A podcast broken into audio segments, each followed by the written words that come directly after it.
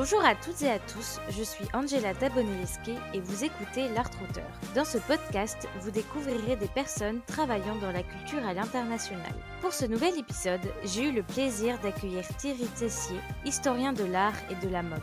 Cet échange avec Thierry était passionnant, non seulement parce que, et vous vous en rendrez compte rapidement, il a plein d'anecdotes, car il combine plusieurs missions dans différents pays. Mais en plus de cela, parce que son cœur de métier touche de très près notre quotidien tous. Vous aimeriez apprendre à organiser des ventes aux enchères monter des expositions en France ou encore à l'étranger, comme par exemple en Chine? Vous vous demandez à quoi servent les inventaires de collection ou encore quel genre de fashion faux pas pourrait vous faire passer à deux doigts d'être président ou présidente de la République? Et oui, en rejoignant notre conversation, vous trouverez une réponse à toutes ces questions et bien d'autres encore. Il ne me reste plus qu'à vous souhaiter une bonne écoute.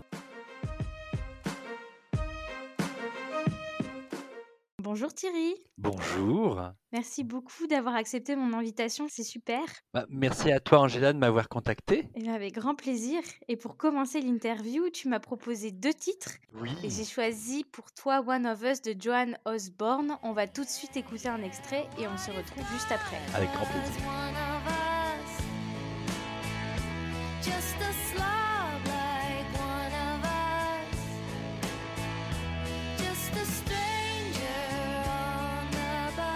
C'est assez incroyable parce que j'ai jamais eu d'invité qui m'ait donné de titres comme ça de tac au tac, Ah euh, bon comme tu l'as fait. Non, souvent c'est la grande hésitation pendant plusieurs jours. Donc toi, pourquoi t'as pensé à cette chanson? Euh, pour tout te dire, ça sera la, la chanson de mon enterrement. Ah, d'accord. Donc, euh, moi, je suis historien. Pour moi, l'histoire est importante, l'histoire d'une vie est importante. J'ai des problèmes de vie, de santé, et donc j'ai déjà tout prévu pour mon enterrement. Et donc, euh, One of Us, je trouve que c'est une belle chanson d'enterrement. Euh, Il y a le côté un peu christique, il y a le côté country, il y a le côté euh, rock and roll qui me plaît beaucoup. En même temps, elle est un peu nostalgique. Quand j'écoute cette musique, je pense à mes euh, 40 dernières années, de ce que j'ai fait depuis mon adolescence jusqu'à mon séjour à Londres pendant deux ans. C'est un peu tout ça. D'accord. Eh bien, tu continues à me surprendre, tu vois. J'avais jamais encore une proposition euh, en me disant que ça serait la musique euh, de l'enterrement. T'es décidément très bien euh, organisé. Bah, c'est le côté historien, tu sais, tu, tu prépares l'avenir en pensant au passé.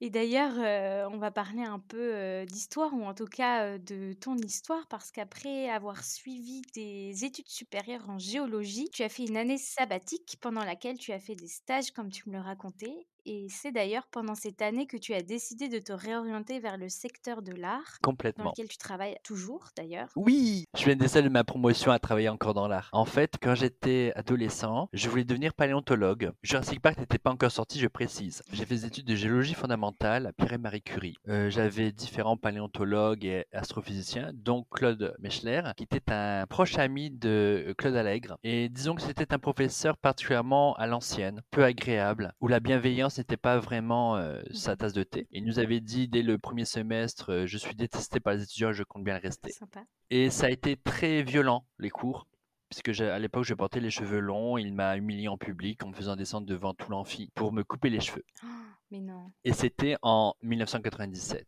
Évidemment, maintenant, ça paraît complètement dingue de faire une telle ostracisation d'un étudiant. Mais dans les années 2000, le professeur d'université, c'était euh, après Dieu, il n'y avait que lui, quoi. Donc il avait une totale liberté dans son cours. Et donc euh, cet homme qui était très désagréable, je me suis dit si un jour j'enseigne, mon maître mot ce sera la bienveillance plus tard. Et comme tu l'as dit à juste titre, j'ai eu un problème euh, de santé qui m'a obligé à prendre une année sabbatique. Pendant cette année-là, en plus, euh, j'ai réfléchi. Et les paléontologues m'ont dit de toute façon, toi Thierry, tu n'es pas fait pour être chercheur, tu n'as pas les compétences. Donc j'avais vraiment le moral dans les chaussettes. Bah oui, tu m'étonnes. Et je me suis dit, je vais me réorienter pour faire des études courtes, puisque moi, je viens d'une famille très simple. Ma mère étant femme de ménage et mon père maçon. Je n'ai pas un grand nom, je n'ai pas du tout de moyens financiers. Donc, quand j'ai 20 ans, je vis avec euh, l'équivalent de 500 francs par mois, euh, 80 euros, c'est-à-dire rien du tout. Ah ouais, mais c'est rien du tout. Alors, il y avait le prix de la vie qui était peut-être pas pareil, mais je veux dire que tu devais pas aller bien loin, quoi. Mais j'arrivais pas. À chaque fin de mois, j'étais dans le rouge, ultra rouge. Je pouvais même pas m'acheter un pain au chocolat. Je mangeais juste des petites galettes de blé euh, tous les jours. Pour la peine, je pesais 48 kilos, tout mouillé. Et en fait, pendant cette année-là, j'ai dit bah je vais retourner dans l'art parce que depuis toute mon enfance, j'avais toujours été attiré par l'art. Pourquoi j'avais pas pris cette euh, première option? Parce qu'en fait, je considérais que les sciences, si on n'a pas un acquis universitaire, c'est très imperméable. Comprendre une équation, comprendre le fonctionnement d'un théorème, sans aide, on ne peut pas. Par contre, pour moi, l'art a toujours été facile. Euh, je me rappelle que j'avais eu un choc quand j'avais 6 ans, quand j'ai découvert la fiche de Georges Mathieu, un artiste peintre originaire de Boulogne-sur-Mer, inventeur de l'abstraction lyrique. À 6 ans, j'avais expliqué à ma mère que la fiche était d'une violence énorme et tout et tout. Et ma mère m'avait dit, mais je comprends rien au tableau, de toute façon, euh, t'as une grande sensibilité. Et on en était resté là. Et donc, pour moi, comme l'art est une science humaine, que ce soit dans le passé ou dans l'avenir, c'est toujours les mêmes questions, la question de la mort, la question de la sexualité, la question de l'existentialisme. Pour moi, c'est un axe facile d'accès parce que je pense que j'ai une sensibilité. Et c'est pour ça que j'avais d'abord voulu faire des sciences. Et puis après cet échec dans les sciences, je suis réorienté pendant une année sabbatique. J'ai travaillé au Centre Pompidou en tant que guide. Puis j'ai eu un ami qui est venu de Londres loger chez moi pendant 15 jours. Et j'avais terminé mon, mon, CDD au Centre Pompidou. Et il m'a parlé des maisons de vente aux enchères. Je ne connaissais absolument pas à l'époque. Et donc il m'a dit bah, pourquoi tu essaies pas de faire un stage chez eux? Bon, j'ai essayé. J'ai postulé chez Sotheby's France. On était en 98 et à l'époque, on prenait énormément de stagiaires parce qu'ils n'étaient pas payés. J'ai eu un coup de chance, mais monstrueux. Ils m'ont pris pour un stage de six mois au département OMP, Old Mr. Pictures, et je n'y connaissais absolument rien en art. Mon entretien s'est fait sur le fait, est-ce que j'étais débrouillard? Évidemment, j'ai dit oui. Et je me suis passionné pendant ce stage puisque Sotheby's rentrait sur le marché français. Donc, j'ai co-organisé la première vente aux enchères de peintures anciennes pour Sotheby's France. Hmm. Évidemment, on avait des tableaux assez mythiques comme un Chasseriou ou un Lucas Cranach et on m'envoyait en documentation pour rechercher ces informations. Et je me suis passionné complètement. Et je me suis dit à la fin de ce stage, je veux faire ce boulot-là. Je veux travailler dans l'art, mais pas dans l'art juste expert en art. Euh, je veux travailler dans les ventes aux enchères. Tu concilies le côté juridique, expertise et relation avec le client. Donc c'est un package complet qui demande une énorme culture générale, mais aussi des bonnes notions en droit et des notions en expertise d'art. Comment faire pour faire ce boulot-là? Comme j'avais toujours pas d'argent, j'ai cherché des formations. La formation qui était à l'époque ultime, c'était Crisis Education Paris. Il y a une Crisis Education à Londres. À Paris, elle a existé pendant 13 promotions. J'ai été parmi la huitième. Le coût annuel, c'était 18 000 ou 19 000 euros. Ce qui est déjà... Évidemment, je n'en avais pas l'argent. Et c'était énorme. Maintenant, c'est 50 000 euros l'année. C'est énorme. Mais dans cette classe, ils prennent chaque année un étudiant stagiaire, c'est-à-dire que l'école lui paye la formation. Il mmh. faut envoyer un CV et une lettre de motivation. Le CV c'était bon, la lettre de motivation, euh, ok, euh, pourquoi pas, mais il me fallait aussi des lettres de référence. Alors pendant euh, trois mois, je suis allé partout voir mes anciens professeurs, les proviseurs et les principaux que j'avais eus au collège ou au lycée pour leur demander une petite lettre. La lettre de référence, ça n'importait peu que ce soit quelqu'un du secteur dans lequel tu allais aller. En fait, ça importait que ce soit par contre quelqu'un avec qui tu as travaillé ou alors avec qui tu étais en cours. Ou... Comme j'étais jeune, j'avais 18 ans, les lettres de référence, ça pouvait être n'importe qui qui me connaissait réellement. D'accord. Donc il a fallu que je trouve des personnes qui acceptent que quel que soit le secteur d'activité. Mmh. Je suis allé voir donc mon proviseur de collège, ça faisait six ans que je l'avais pas vu, Monsieur Fosseux, un personnage lui-même assez atypique. Je prends rendez-vous avec lui, il me reçoit, j'étais assez impressionné quand même, c'était mon principal de collège. Et ce monsieur Fosseux me dit Ok, euh, c'est un beau projet, mais est-ce que tu me fais confiance? Oui, je vous fais confiance, il n'y a pas de problème. Il dit Bah alors, on va travailler ensemble, on va pas faire une lettre de référence, on va faire un dossier de candidature. après six ans, sans t'avoir vu, c'était quand même une euh, super proposition. Et ça faisait après six ans, quoi. Donc c'était vraiment euh, très, très, très gentil de sa part. Donc on est en 97, les ordinateurs, on peut pas intégrer dans Word des photos. Et donc, j'ai écrit, il a corrigé, j'ai écrit 35 pages pour justifier pourquoi Case Education devait me prendre. Avec des photos de moi in situ, en faisant des petites recherches, des détails sur des personnalités que j'ai rencontrées qui pourraient euh, justifier pourquoi mon intérêt. Et à partir de là, ce dossier, je l'ai envoyé. Et en fait, il n'avait jamais reçu un tel dossier. J'espère que tu t'es vraiment démarqué des autres candidats, en fait.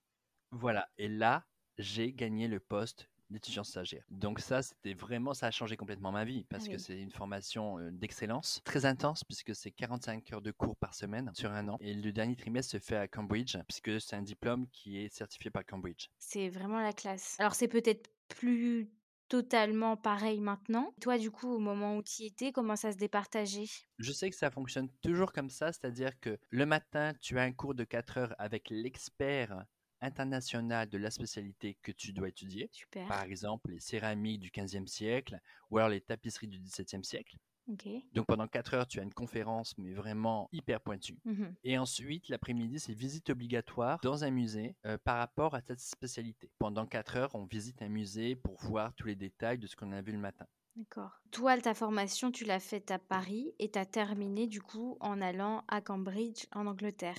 Voilà, mon niveau d'anglais à l'époque était assez bas, donc c'était très difficile. Mais comme on m'offrait la formation, je me suis battu, Oui. mais à 400% pour réussir à avoir ce diplôme. Et comment t'as fait du coup justement pour élever ce niveau en anglais? Parce qu'il devait pas y avoir Netflix à, à ce moment-là. Absolument pas, tu as raison.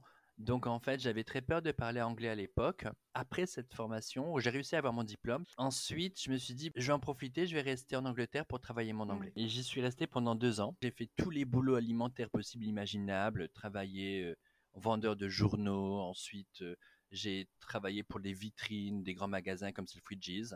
Et puis petit à petit, mon anglais s'est amélioré. Et puis au bout de Mm. six mois, par jobtree.com, j'ai réussi à décrocher un boulot en fait en tant que euh, expert junior euh, chez Paul Smith, le fashion designer, où j'étais Mm. acheteur pour Paul Smith pour sa collection privée en art. C'est pendant ces années-là où il y a vraiment eu un, un peu un déblocage en anglais et où tu t'es dit, bon bah maintenant faut parler, j'y suis. Oui, surtout que moi je travaillais bah, avec Paul Smith, on était à Mayfair, donc c'est un anglais très poche, très proche à upper class, et donc en fait ça me sert encore maintenant parce que l'anglais que je parle Mm. maintenant, c'est typiquement celui de la haute société anglaise et ça c'est très important parce qu'en Angleterre tout dépend de la qualité de son anglais. On cerne la personnalité par rapport à son vocabulaire et à sa grammaire. Donc l'importance du stage en anglais, oui, Mm. mais dans quel quartier, c'est primordial.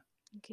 Après, je suppose que ça dépend euh, avec qui tu veux travailler, dans quel contexte. Toi, sûrement dans ton secteur, ça doit être euh, super important, mais peut-être que dans d'autres secteurs, euh, Oui. ça l'est un peu moins. Voilà. Mais euh, quand même avoir un anglais correct, parce que l'anglais de mes fers, ils sont très forts sur la grammaire, Mm. et parler un anglais comme ça, ça te permet de t'ouvrir énormément de portes après quand tu fais des rendez-vous professionnels, parce que tu as un anglais plutôt euh, soutenu, et ça c'est primordial. Hmm, Ouais, je vois. Toi, tu venais plutôt d'un milieu de sciences et tu as réussi quand même à trouver ces stages pendant ton année sabbatique. Comment t'as fait? Est-ce que euh, c'est parce que peut-être au moment où tu cherchais les stages, c'était plus simple que maintenant, Oui. où à chaque fois on a la culture du diplôme, ou si t'as pas fait le diplôme dans le secteur de machin, alors du coup Oui. tu peux pas faire un stage dans tel secteur, ou comment ça s'est passé toi pour trouver un stage dans ce secteur-là? À l'époque, c'était plus facile puisqu'il n'y avait pas la loi qui interdisait un nombre limite de stagiaires. Donc, chez. Sotheby's ou Christie's, on était peut-être 40 stagiaires déjà. Ah oui. Il y avait beaucoup plus d'opportunités. Ensuite, quand on fait des entretiens de stage, je pense que même si on n'est pas bon dans le domaine, parce que j'étais pas bon du tout, c'était mon premier stage comme ça, la souplesse intellectuelle, c'est ce qui est recherché par les personnes. Ils savent très bien que vous avez 18 ans, vous connaissez rien, qu'ils vont devoir vous former. Mais s'ils voient en face quelqu'un qui est motivé et qui a une souplesse intellectuelle et qui est curieux, ils disent bon bah je peux faire quelque chose. Moi-même je fais des entretiens de stage et sur les 10 étudiants que je vois pour prendre un stage, en général j'en prends que deux Hmm. Parce que la plupart, s'ils ne connaissent pas, eh ben, ils vont dire je ne connais rien, donc je, ne peux rien dire. Ça, c'est pas la bonne réponse. C'est pas parce que tu ne connais pas que tu es incapable de dire quelque chose. Il faut savoir remettre en contexte telle chose, savoir discourir. La personne, quand il vous enverra chez le client, doit pouvoir être sûr que vous saurez, même si vous ne savez pas, mais vous saurez tenir la conversation rassuré. Et c'est ça qui est primordial. Quand on recherche des stages, souvent, c'est écrit sur les annonces euh, recherche avec euh, tant d'années d'expérience, avec euh, tel diplôme. Et du coup, je pense que ça peut être un peu refroidissant quand on veut postuler pour un stage parce qu'on se dit non, mais moi, je sors tout juste d'études, j'ai pas toutes ces années d'expérience. En plus, j'ai pas fait ce diplôme, ce diplôme. Il y a également une autre possibilité, parce que moi je faisais beaucoup à 20 ans, je faisais beaucoup les vernissages. Et c'est dans les vernissages que j'ai trouvé la plupart de mes bons stages. Hmm. Puisque, euh, par exemple, j'arrivais à m'incruster dans un vernissage de Sotheby's ou de Christie's et je parlais avec le commissaire priseur et je lui dis, bah voilà, je termine mon stage dans un mois, est-ce que je peux travailler auprès de vous? Cette audace a souvent payé. Il faut essayer et le réseau fait tout. Hmm. Donc, il faut, je pense, clairement sortir, aller dans les vernissages, rencontrer les personnes qui vous semblent importantes, savoir parler, parce que vous avez que deux minutes pour convaincre une personnalité, et ensuite, vous essayez de décrocher sa carte de visite, vous lui envoyez un petit SMS ou alors un email le lendemain, et comme ça, vous demandez un entretien. La personne se rappelle de vous, il vous connaît, et en général, ça passe plutôt bien. Oui, Parce qu'il y a déjà eu ce contact physique. Complètement. On va profiter de la reprise des vernissages, de la reprise de toutes ces choses alors pour les rencontrer du monde et sortir. Bien sûr.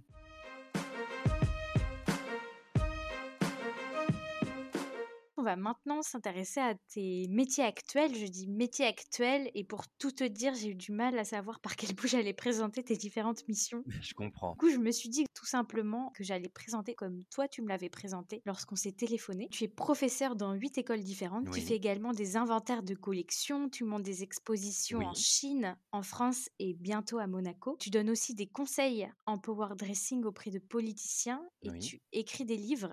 Et d'ailleurs, tu travailles en ce moment sur ton prochain livre qui s'intéressera plus particulièrement aux créateurs de mode à Mhm. Paris entre 1789 et 1813. J'aurais une première question par rapport à ce que je viens de présenter et je crois que les personnes qui nous écoutent se demandent la même chose que moi. Comment tu fais pour combiner toutes ces missions? Je dors peu et je suis excessivement productif. Hmm. J'ai toujours eu le problème de la question d'avoir assez d'argent pour vivre. Travailler dans l'art n'est pas un moyen pour devenir riche. C'est un métier de passion. Donc, il a fallu que je multiplie très rapidement les activités. Pour tout avouer, le fond de mon commerce, c'est les cours. Mm. Ça stabilise mon année financièrement. Pourquoi je dois avoir différentes écoles? Parce que je suis auto-entrepreneur et je dois avoir obligatoirement différents employeurs, sinon c'est considéré comme du travail déguisé. Ah, tu peux faire des cours en auto-entrepreneuriat. Oh, bien sûr. Les, les écoles préfèrent puisque c'est moins, moins cher pour elles. Moi, par exemple, j'ai huit écoles. Comme ça, j'envoie le document chaque année disant que j'ai bien huit écoles, j'ai huit employeurs différents. Donc, j'ai aucun problème avec Hmm. l'URSSAF ou autre. Ça, c'est une grosse part de mon activité. Et en plus, les cours me permettent d'être complètement connecté à la toute jeune génération qui a 18 ans et d'avoir un langage compréhensible, pédagogique et en même temps de me poser des questions sur ce que le monde évolue. Parce qu'en fait, plus on vieillit, surtout dans mon domaine, plus on fait des recherches et si on fait pas attention, on a vite fait devenir un vieux con. Parce qu'on va être trop spécialisé, on va dire mais de toute façon les étudiants ils comprennent rien. Alors qu'en fait non, simplement ils ont 18 ans et toi maintenant t'en as 40. Par rapport à l'activité des inventaires, qu'en tant qu'expert en art, je fais des inventaires de châteaux ou de succession. C'est un travail au long cours qui rapporte pas beaucoup d'argent parce que c'est très long, entre 2 ans et 5 ans de travail. Ah, et t'es rémunéré à la fin de la mission? Non, en général pendant la mission, mais c'est euh, 500 euros par ici, 800 euros par là. C'est pas du tout corrélé au nombre d'heures de travail. D'accord. Quand je fais un inventaire, je l'édite. Donc, ça me positionne en tant qu'expert en art. En France, l'édition, il n'y a que ça qui est important. Hmm. Et ça me permet aussi après de me dire, je suis spécialiste de tel artiste parce que j'ai fait la monographie. Donc comme ça, j'ai fait Jean Madelin, Raoul Lacosta de Camelo. Là, je suis en train de faire Bernard Turiot, Donc la monographie, c'est quand tu fais l'inventaire d'un artiste? plus une biographie. D'accord, ok. Il y a encore au-dessus, c'est le catalogue raisonné. L'ensemble de la création d'un artiste sur toute sa vie. D'accord. Quand la monographie est très complète, on se rapproche de plus en plus à un catalogue raisonné. Il faut qu'il y ait toutes les productions dans un catalogue raisonné. C'est très cher parce que les catalogues raisonnés, par exemple pour euh, Pissarro ou alors Renoir, c'est des ouvrages à plus de 500 ou 700 euros. On en vend très peu, mais c'est la référence ultime pour un artiste. Ça permet du coup ensuite aux personnes qui souhaiteraient Mhm. savoir les œuvres qui ont été faites par cet Mhm. artiste de voir en fait ce qui a été fait. Tout à fait. Imaginons que je fasse le catalogue raisonné de Monsieur Turio et que dans trois ans, quelqu'un se présente en disant Ah, j'ai un Turio. Il va d'office m'appeler. Il va me dire Est-ce que vous l'avez dans votre base de données? Je vais dire Ah. oui. Et donc là, moi, en tant qu'expert du Bernard Turio, j'aurai le droit d'éditer un certificat d'expertise. Et après, comme ça, tu es contacté par les maisons de vente aux enchères parce que tu as ton nom associé à la monographie ou au catalogue raisonné. Donc ça te permet toujours du coup d'avoir un pied dans la vente aux enchères. Et c'est comme ça que tu organises en fait des ventes aux enchères parce qu'on fait appel à toi suite à ces expertises. Alors, il y a un autre aspect aussi, puisque moi, je- j'enseigne l'histoire de l'art, évidemment, mais aussi l'histoire de la mode. Après mes études en expertise d'art, je voulais me spécialiser dans les portraits anonymes du 19e siècle. Et en fait, pour dater les portraits anonymes, il faut étudier les bijoux et également les vêtements. C'est hyper précis. Les vêtements permettent de localiser un rayon de 5 km. Avec les bijoux, tu peux avoir à 10 ans près Ah. même si c'est pas signé. Donc c'est très précis. Mais pour ce faire, il n'y a pas vraiment de formation en France. Donc je me suis auto-formé sur euh, l'histoire des bijoux et l'histoire des vêtements. Et maintenant, comme j'ai un beau background là-dedans, trois quarts de mes cours, c'est de l'enseignement sur l'histoire de la mode. On est peut-être une dizaine de spécialistes à Paris dans ce domaine-là. 10, donc ce qui est très peu et c'est vraiment niche et ça veut dire que généralement, en fait, ces 10 personnes se sont auto-formées comme il n'y a pas de Oui. formation. euh, Complètement. Alors, il y a quelques diplômes euh, universitaires où il y a quelques cours à l'école du Louvre, Mais il n'y a pas, par exemple, un bachelor histoire de la mode en université. Ça n'existe pas en France. Ça existe en Angleterre, mais pas en France. Comment toi tu t'es auto-formé Est-ce que c'était avec des livres Les bouquins. euh, Les bouquins, Les livres. énormément de lecture. Moi, j'ai une collection de 1200 livres de recherche chez moi Ah oui. que je me suis fait petit à petit. Donc, j'ai investi depuis 30 ans sur l'achat d'ouvrages. Donc, c'est ma petite bibliothèque de recherche qui me sert pour monter mes cours et aussi qui me sert à expertiser des, des objets d'art ou des vêtements. Donc là, actuellement, je vais encore plus me spécialiser puisque je vais présenter la CNEST, la Chambre nationale des experts spécialisés, pour être enregistré en tant qu'expert en mode et également expert en dentelles anciennes. Et là, dans la dentelles ancienne, on sera que deux en France. Eh bien, Il y a vraiment quand même un ouvrage qui fait référence. C'est l'histoire de la mode de François Boucher d'accord. qui a été édité dans les années, je crois, 60. C'est un livre de 700 pages. Et pour commencer, ça va de l'Antiquité égyptienne jusqu'à l'époque euh, contemporaine, enfin les années 60, pour débroussailler un petit peu, pour comprendre un peu l'histoire de la mode. C'est un bon début. Super. Bah, merci d'avoir partagé euh, ce titre alors. problème. Et comment tu t'es retrouvé à enseigner alors? Après mon parcours à Londres, après deux ans, mon expérience chez Paul Smith, je suis retourné en France. Puis je me dis, mince, qu'est-ce que je vais faire? Et je parlais avec un ami qui était professeur. Et il me dit, bah pourquoi tu ne sais pas l'enseignement? J'ai une école qui cherche quelqu'un. Moi, je dis, bah pourquoi pas? J'ai postulé Mm. et ça a été mon premier cours. Je peux vous dire que mon premier cours, j'ai souffert. Fallait que je construise tout. Deux heures de cours, il faut 7 heures de préparation pour un cours moyen. Et un cours vraiment très bien, il faut 12 heures. Maintenant, je peaufine. Et dans mon disque dur externe, j'ai à peu près l'équivalent de 400 heures de cours. Ah oui, t'as de l'avance. Dans mon domaine, que ce soit l'art et l'enseignement, dans le privé j'entends, plus on vieillit, meilleur on est, et plus c'est facile. Les premières années, c'est clair qu'on mange les radis par la racine. Faut juste avoir la volonté de tenir le coup. Et je dis pas que c'est facile. Tu enseignes aussi en Chine, donc là, tu as sûrement de l'adaptation à faire entre les deux pays, les étudiants. Complètement. C'est très intéressant parce que quand j'enseigne en Chine, ce sont des cycles de conférences de 4 ou 5 cours qui sont excessivement bien rémunérés. C'est à peu près 10 fois la rémunération en France. Parce qu'on rémunère pas bien en France ou? Ah, les professeurs en privé, c'est pas tip top. Ouais. Maintenant, je suis arrivé au maximum que je puisse avoir rémunération en France, entre 60 à 65 euros de l'heure brute, auto-entrepreneur. Donc c'est correct, clairement. Alors que quand on démarre, pour avoir une échelle, pour ceux qui aimeraient Ah démarrer. bah j'ai commencé à 30 euros de l'heure. D'accord. Ouais, donc tu as quand même réussi à doubler en l'espace de Complètement, un tout peu à moins fait. de 20 ans.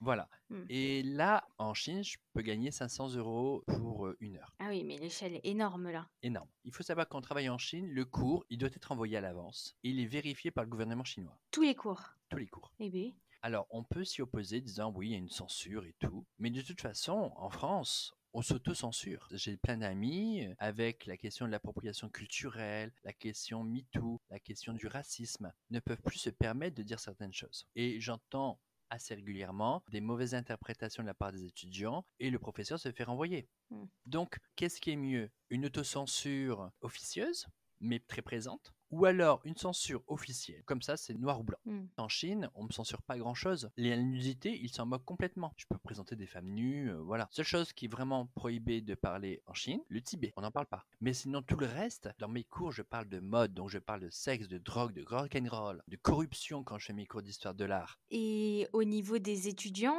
est-ce que tu as remarqué une grosse différence culturelle ou vraiment tu as dû avoir un temps d'adaptation? Absolument, j'ai vu une grande différence. Donc, les étudiants français, en général, euh, sont assez bavards. ils apprennent moyennement. Donc, je fais beaucoup de réflexions euh, pour qu'ils essaient de comprendre au moins mon cours, même s'ils ne le retiennent pas en Mm. totalité. Donc, ça, ça passe bien. En Chine, par contre, j'ai des amphis de 1200 étudiants. Ça gratte. Ah, Là, par contre, il n'y a pas un bruit dans l'amphi.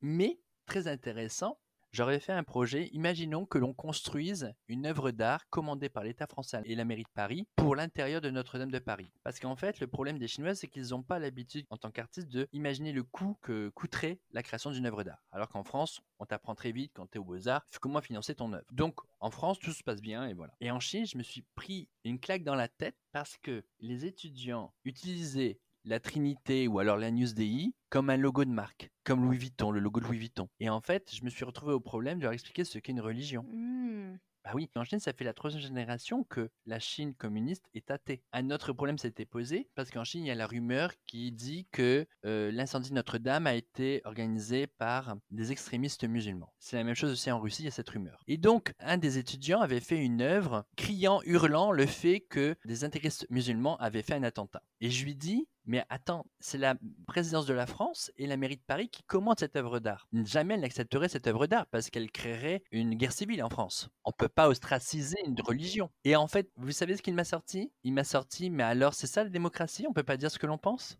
Et là, là, je ne savais pas quoi répondre parce qu'il m'avait renvoyé dans mes buts.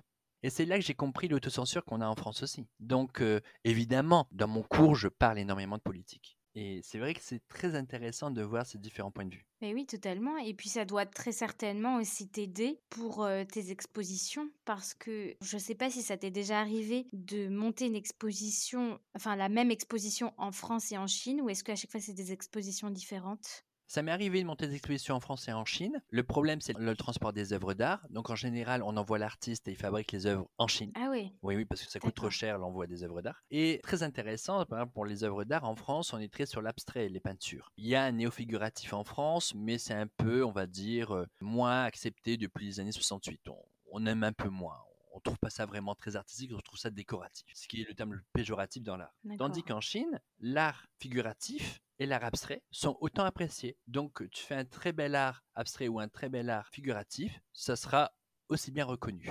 Donc ça veut dire qu'il va y avoir surtout une adaptation dans l'art que tu vas présenter dans l'exposition, mais pas forcément dans la scénographie. Dans la scénographie, pas besoin. Par contre, les appartements chinois sont très grands. Donc je peux me permettre d'exposer des très grandes œuvres. On a exposé des œuvres qui faisaient 10 mètres sur 2, pas de problème. En plus, les espaces qu'on a en Chine sont excessivement grands. Du jour au lendemain, je peux demander, on me prête un lieu qui fait 6000 mètres carrés.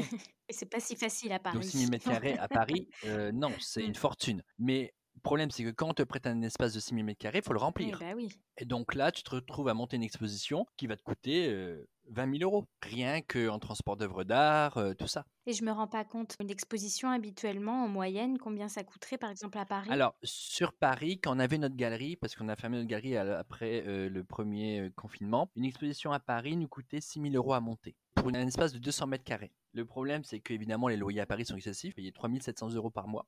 Tandis qu'en Chine, par acquaintance, par amitié, tu peux avoir des espaces gratuits et des beaux espaces. Et pourquoi une scénographie, ça doit pas être adapté en fonction du pays? Tu dis pas la peine. Ça dépend des artistes que tu présentes. Dans notre choix, on choisissait justement des artistes qui pouvaient plaire aux deux pays. Hmm. L'art chinois est violent parce que les artistes que l'on connaît, qui sont très connus, ils ont connu une enfance pauvre. Maintenant qu'ils sont riches, ils font un art fort. Je vais présenter plus d'artistes qui sont, même français, mais qui font un art très fort visuellement, limite violent. D'accord. En France, si je expose ces mêmes artistes, on va dire oui, c'est de l'art, mais je veux pas de ça chez moi. Parce qu'en France, depuis la guerre, personne n'a connu des périodes difficiles. Quand on présentait en France nos deux artistes, on présentait toujours un artiste français et un artiste chinois. Combien de fois la presse française n'a uniquement parlé que de l'artiste français? Qu'est-ce que je dis, moi, l'artiste chinois, quand il me dit, mais alors, elle fait quoi la presse française Elle est raciste? Et tu expliques ça comment Du chauvinisme? Chauvinisme, clairement. Et euh, parce que aussi, beaucoup de journalistes français considèrent l'art euh, chinois comme de la merde. Je sais pas si tu as eu l'occasion de travailler avec d'autres artistes étrangers, mais est-ce que c'est quelque chose que tu aurais constaté avec des artistes d'autres nationalités aussi? Absolument pas. Si c'est un artiste allemand, ce qu'on a eu le cas, ou d'artiste anglais, pas de problème.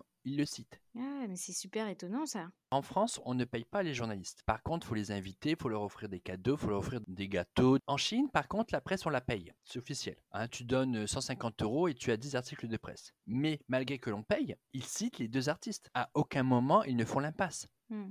Alors là, j'ai envie de dire aussi, qu'est-ce qui est mieux? Un système où on paye les articles, mais ils citent les deux, ou un système comme la France, où officiellement on peut pas de payer pour avoir un article, mais on sait qu'on doit donner des cadeaux aux journalistes pour qu'ils écrivent quelque chose sur vous. en fait, j'ai l'impression qu'il y a du bon et du mauvais dans les deux, dans le sens où la personne qui paye, elle peut sûrement attendre aussi qu'il y a un point de vue qui soit dit, mais du coup, dans l'autre... Ah, mais, euh, vous hmm. savez que dans la plupart des communiqués presque que j'écris, même les, les journalistes français, il ne faut qu'un copier-coller de l'article presse. Les critiques d'art euh, dans, les, dans les journalistes sont très très peu. Ils font copier-coller du communiqué de presse. Donc c'est vrai que ce qui m'agace un petit peu en Europe en général et en Occident, c'est qu'on se considère quelquefois comme euh, la panacée. Mais c'est pas aussi simple. Tout n'est pas blanc ou noir, c'est pas manichéen la vie. Dans chaque pays, il y a des côtés bons, il y a des côtés négatifs. C'est pour ça qu'il faut voyager le plus possible, qu'il faut travailler à l'international. Parce que je pense que c'est sa meilleure façon de comprendre le monde dans lequel on vit et puis aussi peut-être d'avoir une réelle opinion personnelle. et puis en discutant avec les locaux, ça permet aussi de confronter différents points de vue, ceux, que, ceux auxquels tu as accès en France, ceux auxquels tu as accès en Chine, et, euh, et, ça doit alimenter aussi tes cours, très certainement. Bah, bien sûr, évidemment. Par exemple, j'ai vécu en Finlande. La Finlande est considérée en France, pendant la Seconde Guerre mondiale, comme un pays de l'Axe, c'est-à-dire associé avec les Allemands. Ils ont été condamnés pour ça. Mais quand j'ai parlé avec mes amis finlandais, après trois mois de bien les connaître, parce que ça reste toujours une question taboue, la Seconde Guerre mondiale en Europe. J'aurais dit, mais est-ce que vous étiez collaborateur avec les nazis? Et ils m'ont donné leur version. C'est-à-dire, ils ont dit, en 1906, on s'est séparé de la Russie. Et en 1939, on a vu que l'URSS voulait envahir la Finlande. On avait besoin d'aide, on est un petit pays. On a demandé aux alliés, américains et anglais ils ont dit on n'a pas le temps de s'occuper de vous, sans vous êtes un petit pays, on s'occupera pas de vous. Donc la seule armée qui pouvait nous défendre contre l'URSS, c'était les nazis. On a ouvert nos frontières aux nazis. Et ça, ça te permet de ponctuer ton propos, de relativiser aussi l'histoire, parce que l'histoire, avec le grand H, souvent, elle prend une forme de propagande, la façon dont elle est enseignée, dont elle est expliquée. Les exemples sont multiples en histoire de l'art. J'ai pas le temps de développer là-dessus, mais c'est pour ça que j'essaie d'éveiller le plus possible l'esprit critique des étudiants. D'ailleurs, tu commences à parler politique. Moi, je connaissais pas le power dressing quand tu m'en as parlé au téléphone. Est-ce que tu pourrais nous expliquer ce que c'est le power dressing? Eh ben oui. Le power dressing, c'est un terme anglais qui signifie comment les personnalités politiques s'habillent pour montrer leur pouvoir. Quand j'avais travaillé au gouvernement français pour euh, le ministère de la Défense, euh, j'étais dans l'équipe de Michel Omary, donc ministre d'État qui a été pendant plus de dix ans euh, ministre régalien, et on avait travaillé sur son image. Quand elle était ministre de l'Intérieur, elle portait tailleur-jupe, et quand elle était ministre de la Défense, première ministre de la Défense femme, elle n'a plus porté que tailleur-pantalon, parce que les militaires n'ont pas le droit à la jupe. Et donc, typiquement, voici un exemple de power dressing. Alors, on pourrait voir pour tous les politiques quelle couleur est appropriée, pourquoi vont-ils porter tel vêtement? Vous travaillez, quand tu travailles avec un politicien, à la fois sur les éléments de vêtements que sur la couleur. Est-ce que vous travaillez aussi sur euh, la manière dont on devrait se positionner, par exemple euh, mettre ses mains, des choses comme ça, ou est-ce que ça c'est autre chose? Le body language, c'est mmh. un autre euh, personne qui va le faire. Euh, mais on travaille ensemble. Et en fait, pour les politiques, déjà, je parle jamais de relooking. Le relooking, c'est un terme que je déteste parce qu'on n'est pas là pour relooker la personne. Il faut que ça corresponde à la personne. Il faut pas que la dénaturer. Donc, on doit la comprendre, comprendre l'image qu'elle veut donner d'elle-même, mais aussi comprendre ce qu'attendent les gens de ce représentant politique. Un exemple assez marquant, quand Madame Ségolène Royal s'est présentée au présidentiel, c'était ces gars-là qui faisaient sa communication et qui a géré ses tenues vestimentaires, et ils ont fait une grosse erreur. Dernier meeting, elle était avec une blouse et un jean avec des cheveux ondulés. Le problème en France, c'est qu'on n'élit pas une personnalité présidente de la République si elle porte un jean. Parce qu'on est dans un pays conservateur. Donc on veut voir en face de nous que soit une femme, la femme politicienne par excellence, c'est le tailleur jupe, avec un bleu électrique, un peu à la Margaret Thatcher. Mmh. Donc il y a toute cette notion-là. La mode, en fait, et c'est sûrement ce dont tu vas être amené à parler en écrivant ton livre, mais c'est très accroché à la politique, le siècle dans lequel on vit, à toutes ces choses-là. Oui, en fait, il y a trois arguments pour lesquels on s'habille. L'aspect politique, l'aspect culturel et l'aspect culturel. Ça m'amuse beaucoup à la rentrée de chaque classe. Je regarde mes étudiants et je peux dire par rapport à ce qu'ils portent, ce qu'ils boivent, leurs tendances politiques, les groupes de musique qu'ils écoutent, ce qu'ils aiment comme art. Parce que ça explique tout ça. C'est fou. Alors un nudiste, là, t'es un peu bloqué.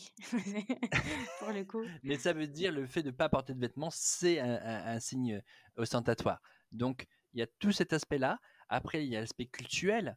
Évidemment, si vous êtes musulman, juif, hindou ou catholique, vous aurez des appétences différentes. Et enfin, euh, on va dire personnel, si vous voulez vous représenter d'un groupe, si vous voulez faire partie d'une génération, vous allez avoir des idiomes vestimentaires. Ah, c'est hyper intéressant. Et mmh. toi, pourquoi tu as choisi en fait de t'intéresser aux créateurs de mode de cette époque en particulier? Je fais un travail de longue haleine qui va de 1789 à 1913. Ah, et pas 1813, j'avais dit 1800. 120 ans, parce qu'en fait, euh, ok, la plupart des gens connaissent Charles Frederick Worst, créateur de la haute couture en 1860. Mais je m'étais posé, parce que je suis en train de réviser pour passer l'examen de la CNES, et je m'étais posé la question quels étaient les grands créateurs en 1850 il n'y a rien sur Wikipédia, il n'y a rien sur Internet. On a l'impression que la haute couture naît ex nihilo de rien du tout ce qui est impossible. Je suis mmh. en train de me pencher dans le bottin mondain de ces années-là et je référencie l'ensemble des créateurs de mode, des chapeliers, des gantiers, des amidonniers, des vendeurs de rubans chaque année. Ça fait à peu près 5000 noms par an à Paris.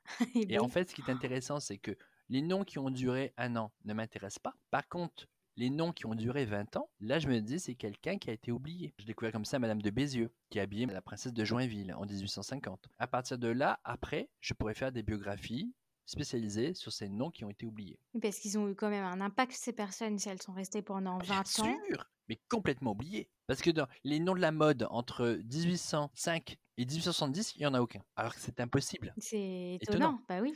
Et là, par exemple, j'ai découvert quelque chose hallucinant. Ce qu'on appelle maintenant les second hands, donc ça s'appelait à l'époque les vendeurs de draps. En 1789, il y en avait à peu près une dizaine dans Paris. Et en 1793, d'un seul coup, il y en a 150. Et en 1794 et 95, il y en a de nouveau 10. D'accord. Et je me suis posé la question, mais pourquoi? Et en réfléchissant, c'était logique. Parce que à la Révolution française, beaucoup de familles nobles ont immigré en Angleterre. Ils n'ont pas emporté tous leurs vêtements, ils les ont vendus au poids. Mmh. Et d'un seul coup, il y a eu plein de vêtements à vendre à Paris. Donc pendant un an, il y a eu plein de gens qui ont vendu des second hands partout dans Paris. Et ça, personne n'en a jamais parlé. Mais grâce à ces chiffres-là, j'ai pu le détecter. D'accord. Ah, c'est super pointilleux, mais en même temps hyper intéressant parce qu'en plus, c'est des choses qui reviennent, pas parce que là, tu parles de la Bah oui. second hand à cette époque-là, mais là, c'est hyper à la mode en ce moment. Il y en a beaucoup, quoi. C'est hyper à la mode. J'ai même des étudiants qui ne s'habillent qu'en qu'en second hands, ce qui n'était pas le cas il y a trois ans. Avant de passer à notre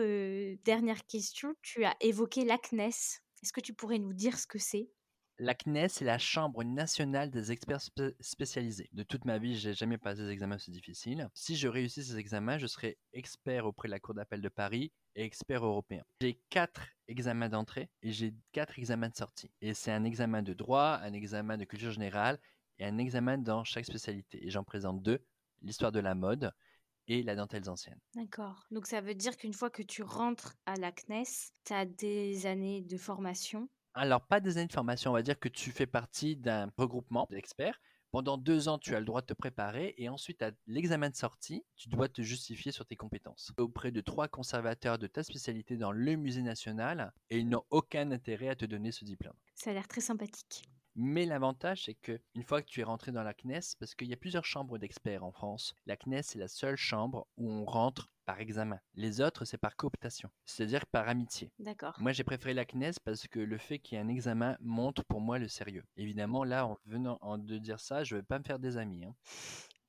Bah, en tout cas, euh, j'espère que ça fonctionnera. Et Merci. pour finir, si tu devais euh, donner un conseil à ton toi qui vient d'obtenir son master de la Christie's Education, qu'est-ce que tu te dirais? Je lui dirais, accroche-toi, reste tel que tu es, ne change rien, mais accroche-toi. Parce qu'en fait, euh, moi, je venais, comme je te l'ai dit, d'une famille très simple. Donc, pour moi, le droit et être incorruptible et être euh, pouvoir dormir sur mes deux oreilles, c'était la priorité. Donc, j'ai raté beaucoup d'affaires parce que j'étais justement trop droit. Mais au final, je peux être content de ce que j'ai fait. Donc, euh, je pense que c'est ça aussi important euh, de d'être content de soi sur le long terme. Super. Bah, merci pour ce message de positivité. Et puis, merci d'avoir été avec nous aujourd'hui, Thierry. Bah, merci à toi, Angela. Merci d'avoir écouté cet épisode en compagnie de Thierry en entier. J'espère que vous avez passé un bon moment. N'hésitez pas à me dire en commentaire sur Instagram ce que vous avez pensé de l'épisode et s'il vous a plu, de laisser 5 étoiles à l'art auteur sur Apple Podcast afin de le soutenir. J'ai été moins présente ces dernières semaines car j'ai eu beaucoup de travail, mais je compte bien me rattraper en 2022. N'oubliez donc pas de vous abonner à ma newsletter sur Ocha ou sur la plateforme sur laquelle vous êtes en train d'écouter afin d'être informé de la sortie des prochains épisodes. D'autant plus que l'art auteur va avoir un an et pour fêter cela, j'ai eu envie de vous proposer quelques nouveautés qui j'espère vous plairont. Rendez-vous le 3 janvier pour que je vous présente tout ça. En attendant, passez de belles fêtes de fin d'année et surtout, prenez soin de vous.